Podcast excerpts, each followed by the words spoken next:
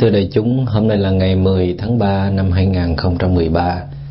Chúng ta đang có mặt tại thiền đường tĩnh lặng chùa Hoa Nghiêm, thuộc vùng thủ đô Hoa Thịnh Đốn, Hoa Kỳ. Đây là buổi thực tập thứ bảy của khóa thiền khám phá và làm chủ cảm xúc. Hôm nay chúng ta sẽ nói về đề tài cơn giận. Đề tài này nó hoài phải không? Và tại vì còn giận cho nên là còn phải học hỏi và luyện tập dài dài ha chắc là ai trong chúng ta đây cũng đều có giận hết. Không nhiều thì ít. Không có bộc lộ ra ngoài thì cũng nén vào trong. Không có gầm rú như là tiếng sư tử rống thì cũng tỉ tê như là tiếng um, tiếng gì? Tiếng dế kêu hay là thằng lằn chắc lưỡi. Thì cái này nó thuộc về um, tính cách hay là trình độ luyện tập của mỗi người. Chứ mà khó có ai mà không biết giận lắm. Thiền sinh dù có luyện tập chuyên cần tới đâu giỏi tới đâu thì à, cũng còn chút giận. Cái đó thường là những cái giận nhẹ có chút cảm xúc gợn lên như là chút lăn tăng trên mặt hồ hay là một cái làn gió lạnh nó lướt ngang qua có chút khựng lại. Không có thể uh, nói năng hay là tiếp tục hành động được nữa. Và có chút phải quay trở về hơi thở hay là chánh niệm trên một cái đối tượng nào đó thì mới có thể lấy lại sự cân bằng cảm xúc hay là lấy lại phong độ. Thì cái chút còn sót lại đó cái chút giận hờn đó một chút thôi đó đôi khi cũng phải công phu à, ba năm năm năm thì mới có thể đạt được. Nhưng mà nó là món quà rất là xứng đáng. Xứng đáng cho những cái nỗ lực, cho những cái cố gắng trong công phu tu tập. Và nhất là đối với những người vốn mang cái tập khí, cái à, thói quen giận hờn quá lớn, quá mạnh tu thiền không có nghĩa là phải hết giận hờn liền. Đừng có mong điều đó. Cái đó là tham vọng. Là một cái thái độ sai lầm cần phải à, buông bỏ. Tại vì à, tham sân và si là ba cái thứ phiền não lớn nhất của con người. Chúng ta chỉ có thể à, cắt tỉa được những cái dây mơ rễ má nó trong một cái thời gian ngắn thôi thì cái này nó không có quá khó. Nhưng mà để đào sới tận gốc rễ thì phải cần à, ít nhất là à, 5 năm. Đôi khi là phải 10 năm. Mà thậm chí là cả đời. Tại vì khi mà chúng ta không còn cái uh, chút bóng dáng gì của sự giận hờn nữa không còn cái ý niệm về sự giận hờn thì tức là cái ngã của chúng ta nó đã tan biến vào cái đại ngã. Đại ngã tức là vạn sự vạn vật chung quanh chúng ta. Chúng ta đã chứng đạt được cái uh, vô ngã cái non self nhưng mà cái đó còn xa lắm. Chưa đâu. Mà cũng không cần thiết phải vội vàng đi tới đó. Mỗi ngày chỉ cần chúng ta đi trên con đường đó. Con đường của sự tỉnh thức và chuyển hóa mỗi ngày một bước tiến và chúng ta đã thành công rồi. Đến thì à, để nó, tự nhiên nó đến thôi. Chúng ta cứ thực hành điều đặn, thông thả và đúng phương pháp là được. Cái khác của người tu thiền là thay vì tìm cách trả đũa hay là trút giận lên đầu kẻ khác, thì chúng ta biết quay về để chữa cháy cơn giận trong chính mình chúng ta biết cơn giận là thật sự của chúng ta chứ không phải là do người kia đem tới. Người kia chỉ là tác nhân, là điều kiện phụ, chứ không phải là tác giả chính tạo ra cơn giận cho ta. Cơn giận là của ta. Chắc chắn là như vậy. Do chúng ta không có biết cách chăm sóc và bảo vệ và để cho nó lớn mạnh một cách vô hình. Và khi người kia nói một cái câu không dễ thương hay là hành động không dễ thương, thì nó sẽ bị kích động. Và nó bước ra theo cái kiểu à, tự vệ. Chúng ta thường gọi là bản năng tự vệ. Nhưng mà những cái phản ứng hầu hết đều là dư thừa. Những phản ứng tự vệ hầu hết đều là dư thừa, không cần thiết. Tại vì nó đâu có ảnh hưởng gì tới tính mạng đâu mà phải cố gắng bảo vệ, gồng lên để bảo vệ hầu hết những cái bảo vệ đó thật ra chỉ là bảo vệ quyền lợi hay là danh dự cho chúng ta mà thôi. Hoặc nó chỉ là một cái phản ứng thói quen. Phản ứng thói quen tức là chống cự lại những cái gì mà nó trái với ý của mình hay là có tính chất xúc phạm tới mình. Nói chung là chúng ta chống cự lại một cái cảm xúc xấu do kẻ khác đem tới. Người tu thiền là người à, phải luôn nhìn lại chính mình nhất là khi có phiền não phát sinh. Và phải xem đó là cái đề mục là đối tượng cần thiết, là một cái bài thực tập quan trọng để phát triển chánh niệm. Chánh niệm mà không nhìn thấy được phiền não thì chánh niệm không có lớn lên được. Đặc tính của chánh niệm là vừa giúp chúng ta nhận biết được thực tại, những gì đang diễn ra trong ta và chung quanh ta và hiểu biết rõ bản chất của của từng đối tượng, từng vấn đề, từng sự việc. Và chúng ta thường gọi đó là hai con dấu ấn Dharma siêu nếu chúng ta đang thực tập dùng thiền hiểu biết, mà chúng ta không có nằm trong một trong hai con dấu này là chúng ta đang thực hành chưa có đúng. Chúng ta phải tự hỏi là chúng ta đang nhận biết cái gì đó không? Ta có đang hiểu rõ về đối tượng mà ta đang quan sát không? Hiểu biết thì uh, tùy vào sức mạnh và tùy vào sức mạnh của sự tập trung và sự quan sát tức là định và niệm. Còn nhận biết thì lúc nào cũng phải có. Nghĩa là trong hiểu biết nó đã hàm chứa cái nhận biết nhưng mà trong nhận biết thì chưa chắc có cái hiểu biết. Trong cái trường hợp và định chúng ta nó quá sâu hay là tâm chúng ta nó đang bay bổng, phiêu du ở đâu đó. Chúng ta không còn biết là chúng ta đang ngồi thiền, không cảm nhận được hơi thở, không có cảm giác, không nhận ra được bất cứ thứ gì trong hiện tại. Chúng ta thiếu cái biết tất cả đều mờ nhạt, thì sự thực tập của chúng ta nó đang có vấn đề. Cái định sâu như vậy thì nó cũng dư thừa, không cần thiết. Thiền của đức phật thì à, rất khác rất là thực tế. Đó là phải luôn duy trì cái tính nhận biết. Có những người chúng ta nhìn thấy họ ít giận. Có thể là do cái năng lượng giận hờn ở trong họ không có lớn, hoặc là do họ biết cách làm chủ cơn giận của họ bằng cái à, cái kinh nghiệm tu tập lâu năm. Nhưng mà cũng có trường hợp là vì họ yếu đuối, nhút nhát họ sống chung hay là làm việc toàn là những người ăn to nói lớn, mạnh mẽ, dữ dằn. Cho dù là có bị phật lòng nhưng mà không có dám lên tiếng, ráng à, nhịn nhục. Như là mà gặp một cái ông sếp mà thô lỗ hay ức hiếp. Và nhiều lần là tím ruột bầm gan nhưng mà vẫn phải cười tươi, như là không có chuyện gì cả hoặc là nhiều khi bạn bè nói những cái điều trái ý mình nhưng mà không có dám cãi lại. Tại vì theo họ là dĩ hòa vi quý. Tức là lấy cái uh, sự hòa hợp làm cái điều à, quan trọng nhất.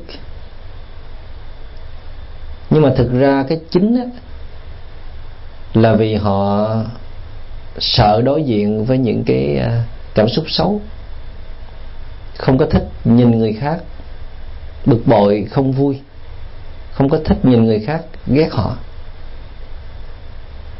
Nhưng mà bên trong thì vẫn không hài lòng, vẫn có sự chống đối ngầm và lửa giận vẫn âm ỉ cháy.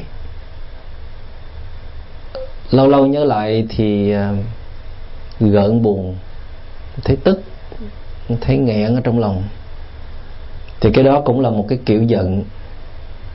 Và cái giận này à, dễ trở thành nội kết. Nội kết là gì? Nội kết là cái sự thắt chặt ở bên trong. Vì thắt chặt lâu ngày cho nên nó trở thành một cái khối lớn và nó điều khiển mọi lời nói và hành vi của chúng ta. Đụng tới là nó bung ra liền. Thí dụ như là mình có nội kết với cái người đó và vì cái lý do gì đó mà chúng ta không thể nói ra mình nén sâu vào bên trong rồi ờ, cắn răng chịu đựng ngày này qua tháng khác mà không có giải tỏa được.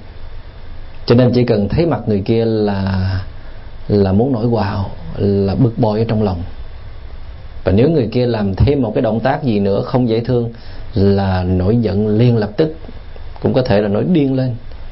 Và cái đó thường được gọi là tức nước vỡ bờ. Cái cục nội kết nó quá lớn, nó thắt chặt quá lâu cho nên chỉ cần thêm một chút điều kiện nữa là nó nổ tung ra. Và nhiều khi chúng ta cũng bất ngờ bất ngờ rất lớn vì cái phản ứng của mình, phản ứng giận dữ của mình. Tại vì nó tràn ra như là một cái trận thác lũ. Cho dù chúng ta vốn không phải là cái người dễ dàng nổi giận, nhưng mà chỉ với người đó thôi. Cái người mà đã đã làm cho chúng ta giận mà không nói ra được qua nhiều ngày tháng cho nên chúng ta đừng có đánh giá thấp phiền não. Những cái đau nhẹ nhẹ bên trong mà những cái nghiến răng trèo trèo những cái à, phê phán đánh giá lầm bầm ở trong dạ. Và những cái bất mãn không có thốt nên lời. Và những cái nuốt cục tức vào trong những cái dòng cảm giác khó chịu à, nó đi ngang qua đó đều là những cái dây mơ rễ má của cái tâm sân hận cả. Phải nhìn vô nó. Tu tập là phải nhìn vô. Phải thấy nó đang hình thành, đang thắt chặt. Chúng ta đừng có lơ là mà nghĩ rằng là đâu có sao đâu. Chuyện nhỏ thôi mà. Cho ra vẻ anh hùng, nhưng mà thực ra chẳng có anh hùng gì cả. Không phải là chuyện nhỏ đâu. Đâu có thể bỏ qua được chỉ là không thể bung ra được.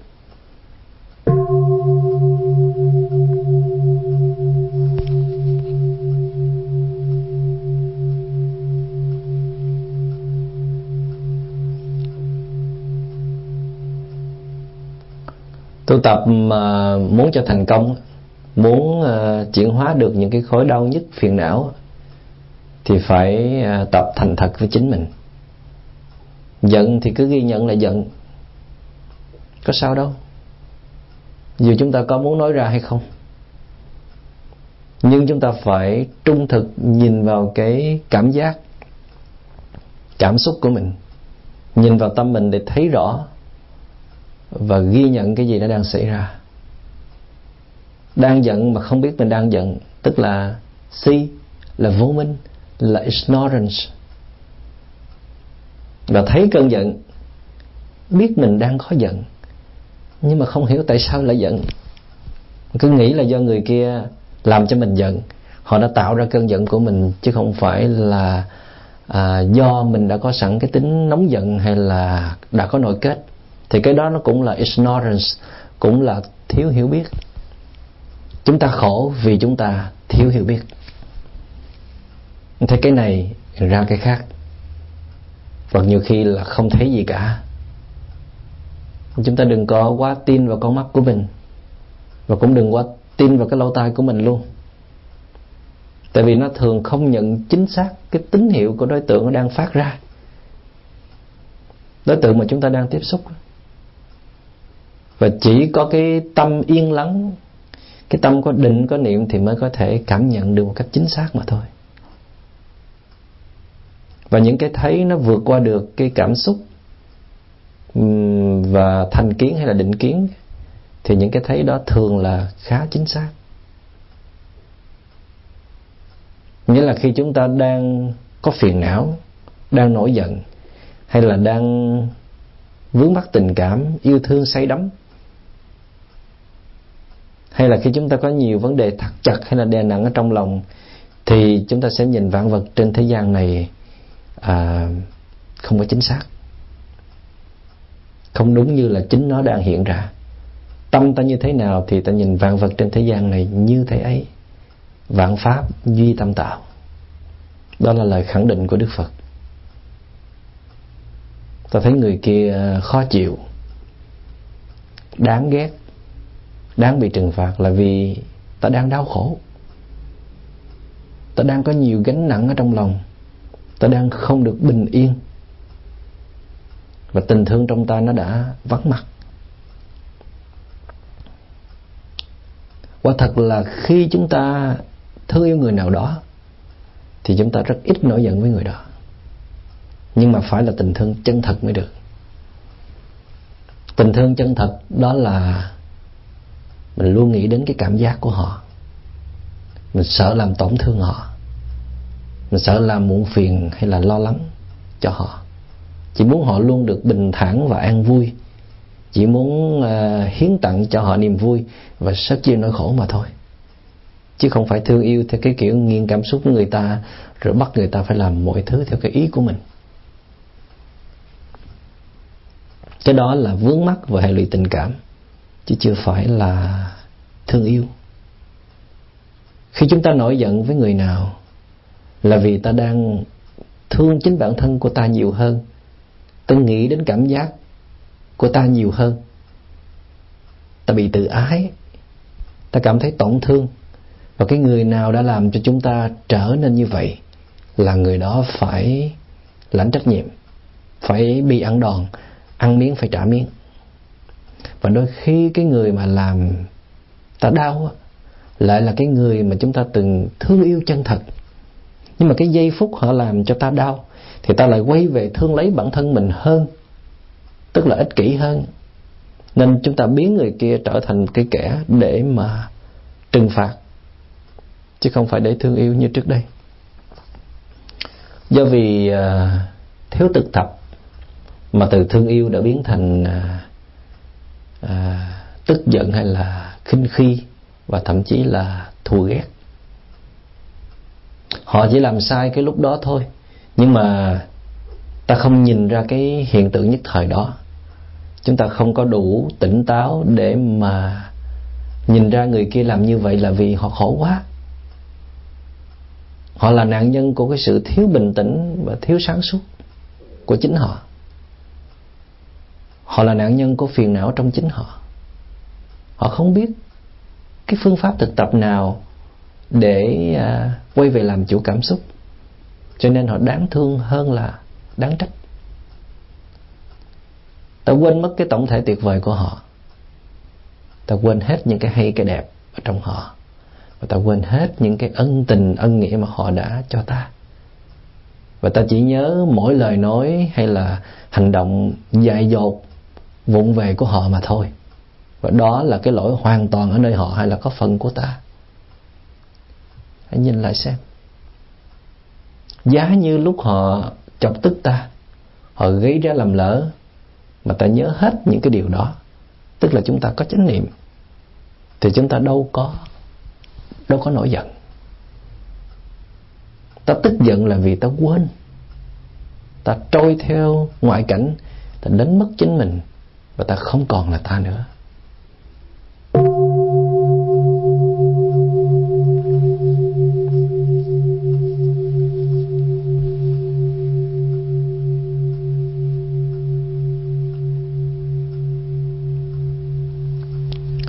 Thiếu kính trọng cũng là nguyên nhân khiến cho chúng ta dễ tức giận. Chúng ta thử nhìn lại xem. Những người mà chúng ta thường dễ nổi giận nhất đó có phải là những người mà chúng ta thiếu kính trọng hay không? Thiếu kính trọng cũng có thể là do họ không đáng để chúng ta kính trọng. Hoặc là do họ đáng kính trọng, nhưng mà vì cái quan hệ nó quá thân quen nên chúng ta đâm ra khinh lờn và chúng ta quên hết những cái giá trị cao đẹp của họ. Trên thực tế thì à, chúng ta rất thường hay nổi giận với những người thân, và nhất là những người thân yêu trong gia đình. Tại sao vậy? Thứ nhất là vì chúng ta biết quá nhiều ưu điểm của họ, cho nên chúng ta đánh đồng cái ưu điểm đó với toàn bộ con người của họ và quên hết những cái ưu điểm của họ. So với bạn bè hay là những cái người mà chúng ta mới quen thì chúng ta không có cơ hội để tìm hiểu họ nhiều. Cho nên chúng ta chỉ thấy cái hay, cái đẹp mà họ đã à, nỗ lực trình diễn cho ta thấy trong vài giờ. Thứ hai là vì à, ta cứ nghĩ là người thân của mình thì sẽ không bao giờ bỏ mình đâu, hay là sẽ không bao giờ à, trả đũa nặng nề với mình. Cho nên chúng ta không có sợ hay là đề phòng gì cả. Còn đối với người ngoài thì chúng ta không có dám làm như vậy. Lý do thứ ba là vì chúng ta nghĩ người kia, họ đã nhận lãnh rất nhiều thứ từ nơi ta, cho nên họ phải nuông chiều ta. Ta thấy mình cho họ nhiều hơn, cho nên ta tự ban cho mình cái quyền lên giọng thép với họ tại vì tình cảm là cái thứ không có thể đong đếm. Cho nên dù người kia có hy sinh nhiều hơn, nhưng mà cũng không thể đem ra so sánh với những cái thứ vật chất mà chúng ta mang về. Cho nên họ đành cam chịu cái sự lấn lướt của chúng ta. Còn với bạn bè hay là những cái người không thân, vì tình cảm không có sâu đậm và mọi thứ gần như đem ra để mà phân chia rạch rồi do đó chúng ta đâu có cái tư cách gì mà chúng ta để lấn lướt họ trái lại chúng ta còn cố tạo ra những cái ấn tượng đẹp ở trong mắt họ. Còn đối với những người thân trong gia đình thì họ biết ta quá rồi, thì làm đẹp nữa cũng chẳng được gì cả.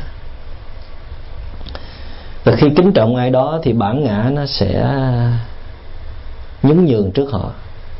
Nhường cho họ ít nhất là một bước. Còn à, thiếu kính trọng là do chúng ta quên nhìn vào ưu điểm hay là do nhìn thấy quá nhiều khuyết điểm, cho nên chúng ta tự cho mình cái quyền để đưa bản ngã của mình lên, đè cái bản ngã người kia xuống. Mình kính mình kính trọng sếp vì sếp giỏi giang, tài năng hơn mình. Nhưng mà sếp cũng đem lại cái quyền lợi cho mình. Nếu sếp giỏi hơn mình mà làm tổn hại quyền lợi của mình thì chưa chắc.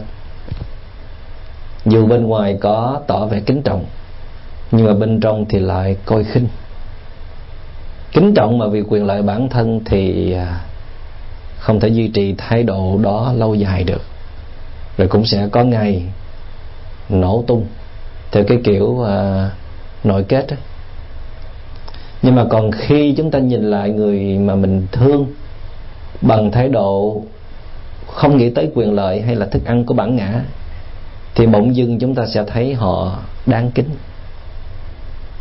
bao nhiêu cái hy sinh khó nhọc, chịu đựng bao dung của họ, đáng để chúng ta học hỏi lắm chứ. Bao giờ chúng ta sẽ được như vậy chứ?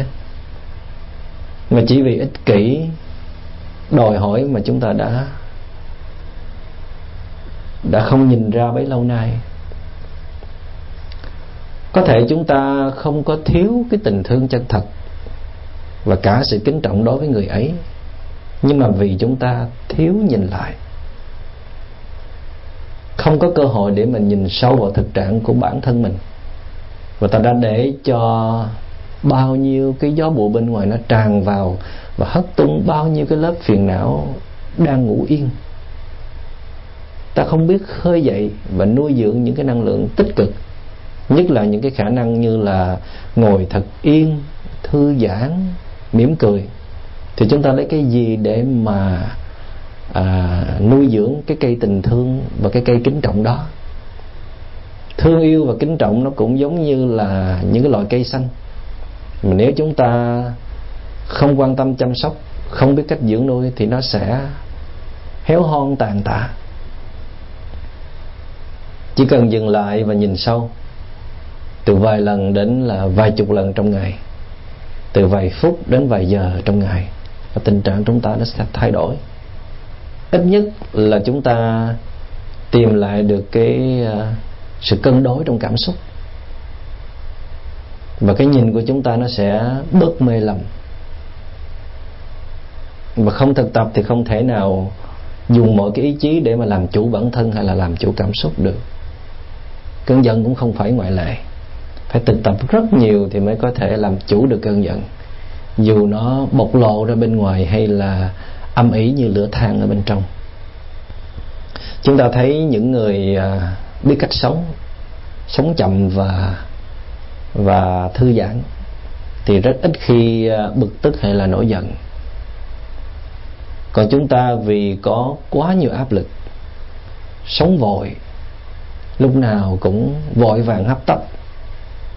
Chính vì vậy mà chúng ta không có thời gian chăm sóc bản thân, chăm sóc cảm xúc nhưng mà tại sao chúng ta phải bận rộn quá như vậy? Có ai bắt ép chúng ta đâu.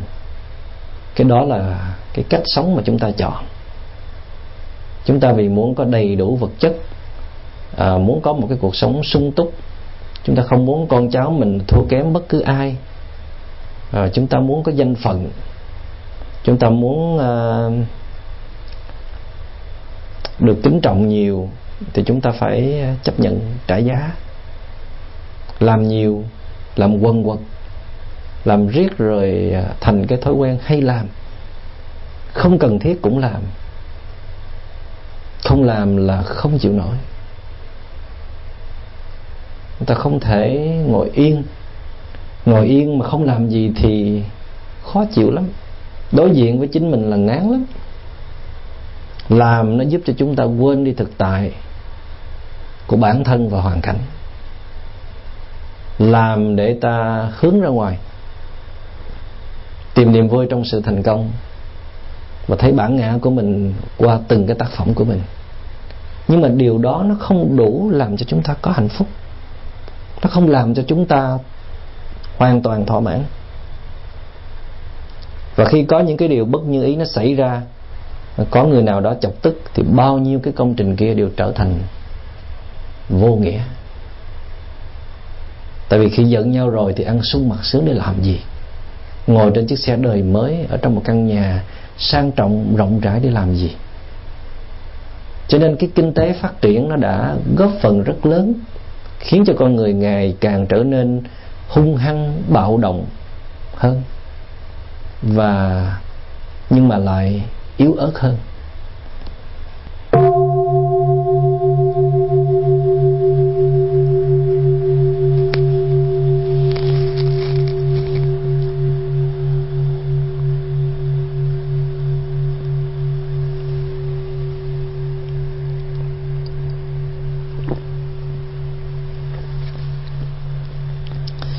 Muốn nhìn lại à, cảm xúc giận hờn á trước tiên chúng ta phải nên ờ, thực tập nhìn vào những cái đối tượng khác. Mà những cái đối tượng đó nó mang tính chất dễ chịu hơn là mình nhìn vào cái cơn giận. Thí dụ như là chúng ta phải tập quan sát bước đi từng bước đi rồi quan sát lời nói. Nói chung là mọi hành vi trong cuộc sống như là nấu ăn à, dọn dẹp lau chùi rồi à, lái xe rồi nhấc điện thoại, rồi mở cửa, rót trà hay là chào hỏi nhau. Vừa quan sát đối tượng mà chúng ta đang tiếp xúc mà cũng vừa quan sát tâm mình đang diễn ra. Nghĩa là chúng ta phải luôn thấy được cái phản ứng của chúng ta trong mọi hoạt động, thay vì chúng ta cứ luôn luôn hướng tới những đối tượng khác.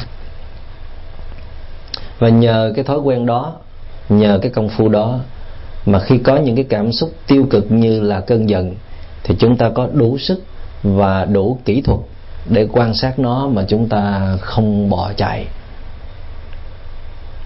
Phải nên nhớ là bản chất của cơn giận là vô thường. Nó đến rồi nó sẽ đi. Cố gắng đừng có đồng nhất mình với cơn giận. Nghĩa là khi giận chúng ta phải nhận diện ra có một cái hiện tượng tâm lý nhất thời đang hiện lên. Một cơn giận. Và ta, cái à, tổng thể mà đại diện là chánh niệm đang quan sát nó. Cũng giống như là khán giả đang ngồi xem một cái cuốn phim đang từ từ mở ra, thì dù là phim hành động hay là phim kinh dị, thì chúng ta cứ ngã người ra ghế thông thả quan sát nội dung đang từ từ mở ra mà không cần phải làm gì cả. Bí quyết đó là quan sát với cái tâm không thành kiến rồi không phán xét không áp đặt và cũng không mong cầu nó phải sớm biến đi. Thì cái hiện tượng tâm lý kia nó sẽ từ từ à, bị bào mòn và tan biến cái thái độ đó gọi là không thái độ. Quan sát với thái độ đó là không thái độ, hay nói một cách khác đó là quan sát mà không có thái độ. Ngược lại, nếu mà chúng ta đè nén, chúng ta càng đàn áp, càng chống cự, thì cơn giận nó sẽ càng được tiếp thêm năng lượng, được tiếp thêm thức ăn cho nó, thì nó sẽ càng phình đại đừng bao giờ quên rằng là người tu thiền dẹp trừ phiền não không quan trọng.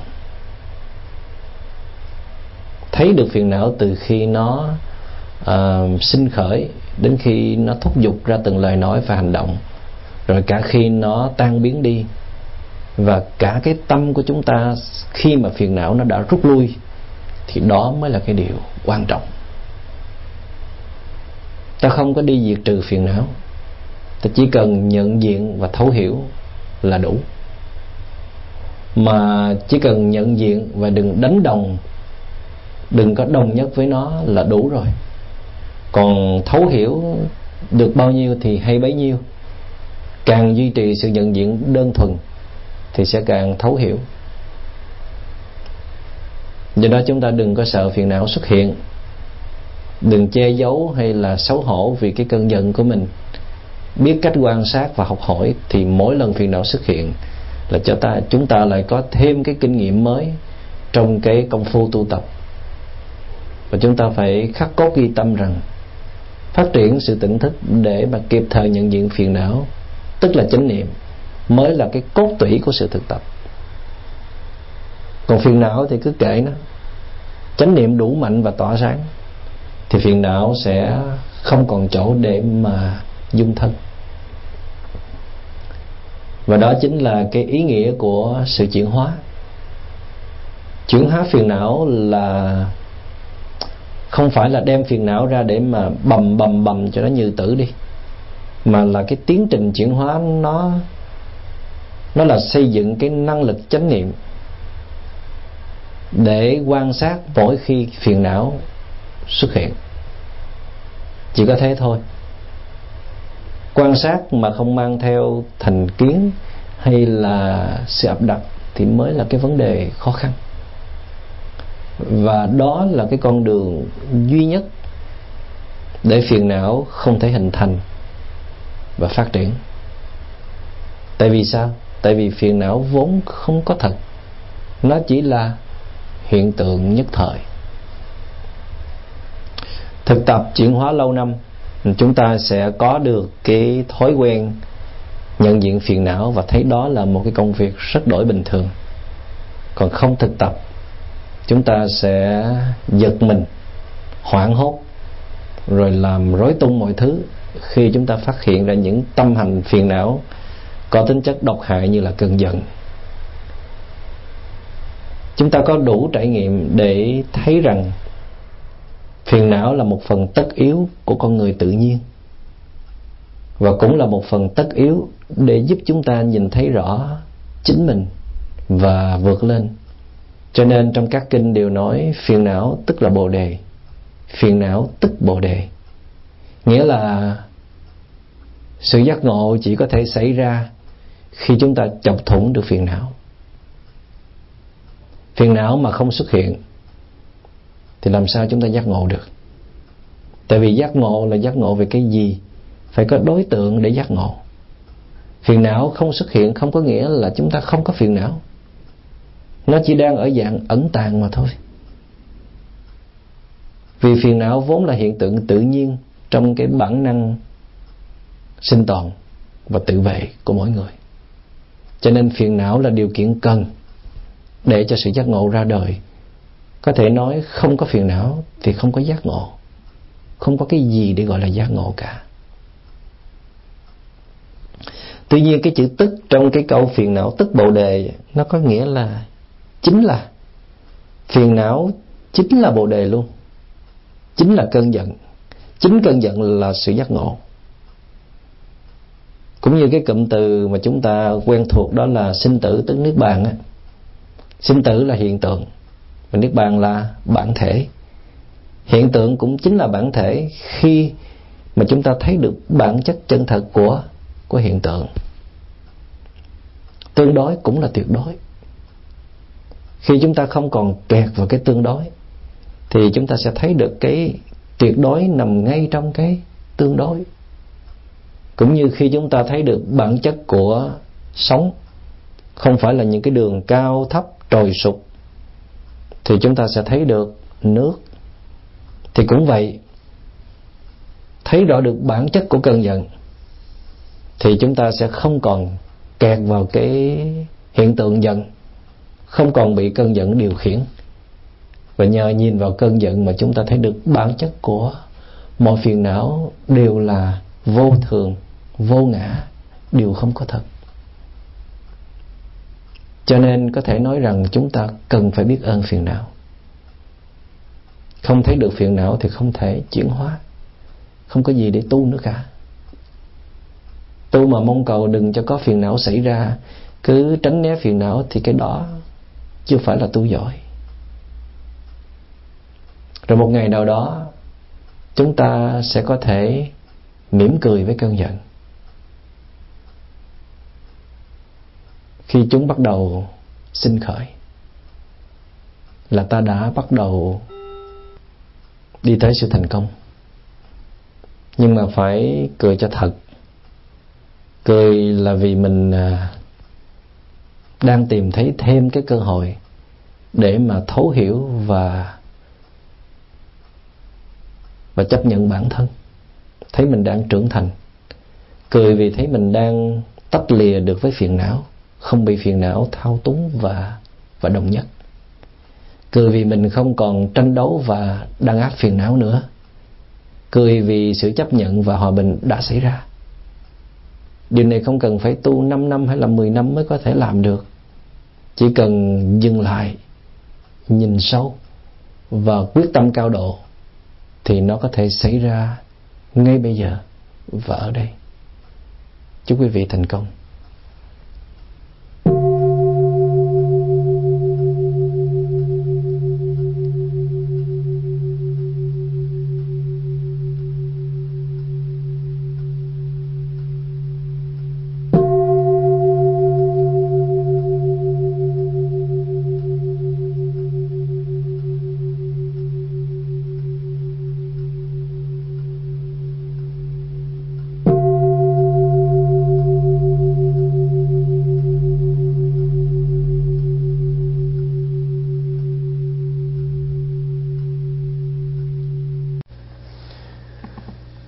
Thầy, kính thưa đại chúng, con là Thiền Vị, con xin hát bài Tôi đang lắng nghe.